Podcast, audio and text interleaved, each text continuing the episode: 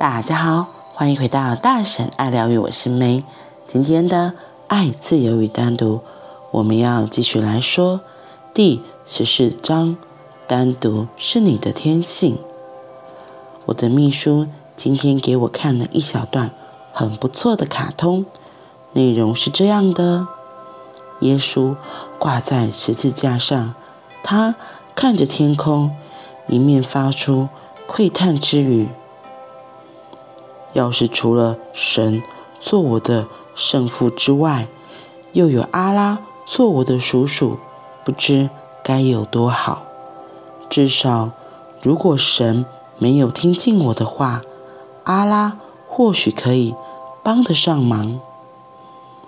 他很高兴地昭告世人：“我是神的独子。”可是，耶稣毕生。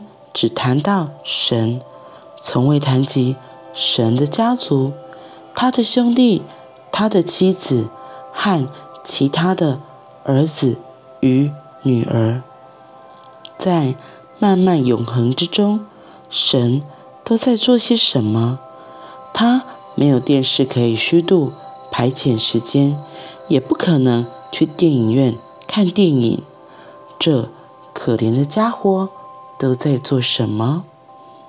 大家都知道一个事实：贫穷国家的人口人数节节高升，理由无他，穷人没有其他免费的娱乐，唯一不必花钱的娱乐是生孩子。纵然长远来看，那是非常昂贵的娱乐，但是眼前至少不必。花钱买票没有什么大问题，又不用排队等候。神在整个无尽的永恒当中都在做些什么？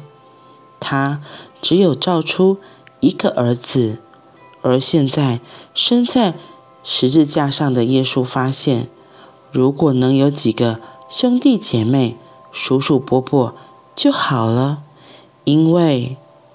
如果他不聆听我说话，我可以向其他人寻求协助。耶稣祈祷着，他气愤地问：“为何你将我给遗忘？你放弃我了吗？”然而，他没有得到任何回答。他静待着奇迹。原本凑热闹要看奇迹发生的围观者纷纷散去。天气太热了，他们在那儿干等了半天，看样子是没有什么奇迹会出现。要出现的话，也早该出现了。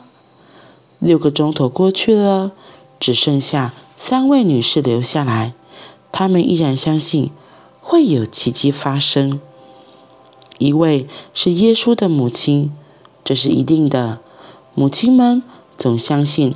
他们的孩子是杰出的英才，每一位母亲都相信，她所生出的小孩是伟大的人物，没有例外。另一位深爱耶稣的是一名妓女，另一位深爱耶稣的是一名妓女，抹大拉的玛利亚。她虽然作为妓女，但想必她是爱着耶稣的，耶稣的门徒。人称的是二位使徒，在基督教的历史上，他们的重要性仅次于耶稣，却因害怕被认出来、被抓走而赶紧逃掉。因为之前大家都看到他们与耶稣如影随形。你永远不能信任群众，要是他们被逮到的话，说不定会被钉在十字架上。不然，至少要被殴打、投石致死。只有那三位女士没有离开。第三位是另一个爱着耶稣的女人。爱借由这三位女士的形式，在最后一刻依然留存。那几位耶稣的门徒，他们必然全是为了进天堂，才与耶稣在一起。能有进天堂的门路，总是好的，而你再也找不到比神的独子更好的管道了。只需尾随在耶稣身后，就能顺利进入天堂的大门。他们的门徒身份其实是对耶稣的剥削，那就是为什么他们一点胆量也没有。狡猾与精明绝对说得上，但个个胆小如鼠。唯有爱能令人勇敢。请问你爱自己吗？你爱整个存在吗？你爱这美丽人生吗？这美丽的生命是一份礼物，在你甚至都来不及准备好以前，就送给了你。你不必值得拥有，就拥有了它。存在赋予你生命，并且不间断地提供你生机与滋养。倘若你爱这个存在的话，你能够找到勇气。这份勇气将会帮助你单独，使你像棵黎巴嫩西洋杉一般高大的程度，足以碰触到。天上的星，但你看它都是只身耸立着，在单独之中，自我与人格将会消失。你赫然发现，你即是生命的本体，并明白了自己的不朽、永恒。除非有单独的能力，否则你对真理的追寻注定是一场空。单独是你的真实，单独即是你的神性。我觉得他今天举的这个例子，那个耶稣和他门徒，我其实我嗯、我觉得他今天举的这个例子，耶稣和他的门徒们，耶稣最后被钉在十字架上嘛。可是最后只有三个人一直陪在他的身边，等待奇迹出现。我其实对于耶稣的认识没有那么的深，所以我刚刚看到这个的时候，有一点点吓一跳。就是他的门徒们，居然因为害怕自己被杀，或是被被怎么了，所以就躲起来了，而不是真的在耶稣的身边陪着他。听起来真的还蛮，我自己觉得有点讽刺，也有点觉得哎，怎么会这样？所以他这里就说啊，当他的门徒其实只是为了要能够拿到进入天堂的门票，因为耶稣说他是神唯一的儿子嘛，他是他的独子，感觉这些信徒就变得，呃，你们到底是为了什么而来相信他、信任他？我觉得这里就嗯，有一点点的三条线，就真的会有点疑问出来。然后，可是我觉得这也是很基本的人性啊，对，毕竟我们就是平凡人嘛，会觉得求生存还是很重要的。我们要向现实看，所以我就觉得，哎，怎么会这么的特别？然后他说，最后只有三个人留下来，第一个是他的妈妈，嗯，身为妈妈的我很可以理解，对。我觉得我小孩都是最好最棒的，所以我也深深的相信会有奇迹出现。我真的会陪他到最后一刻。然后接下来另外两个都是深爱着耶稣的人，所以他就强调说，只有爱会让人勇敢。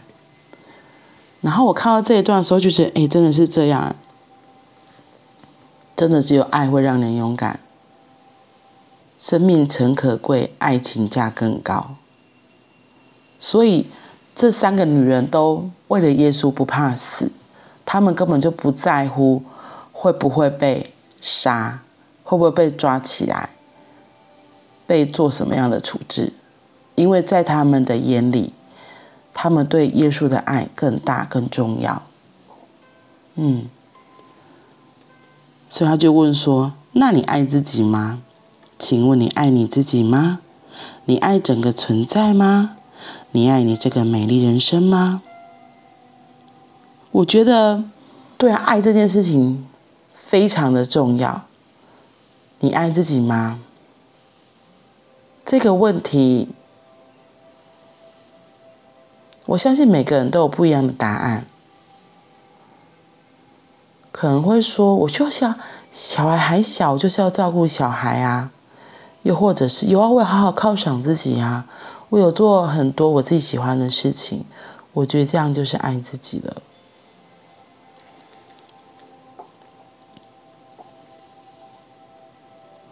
然后这里他说的重点是，他说其实我们拥有这个美丽的生命就是一个礼物了。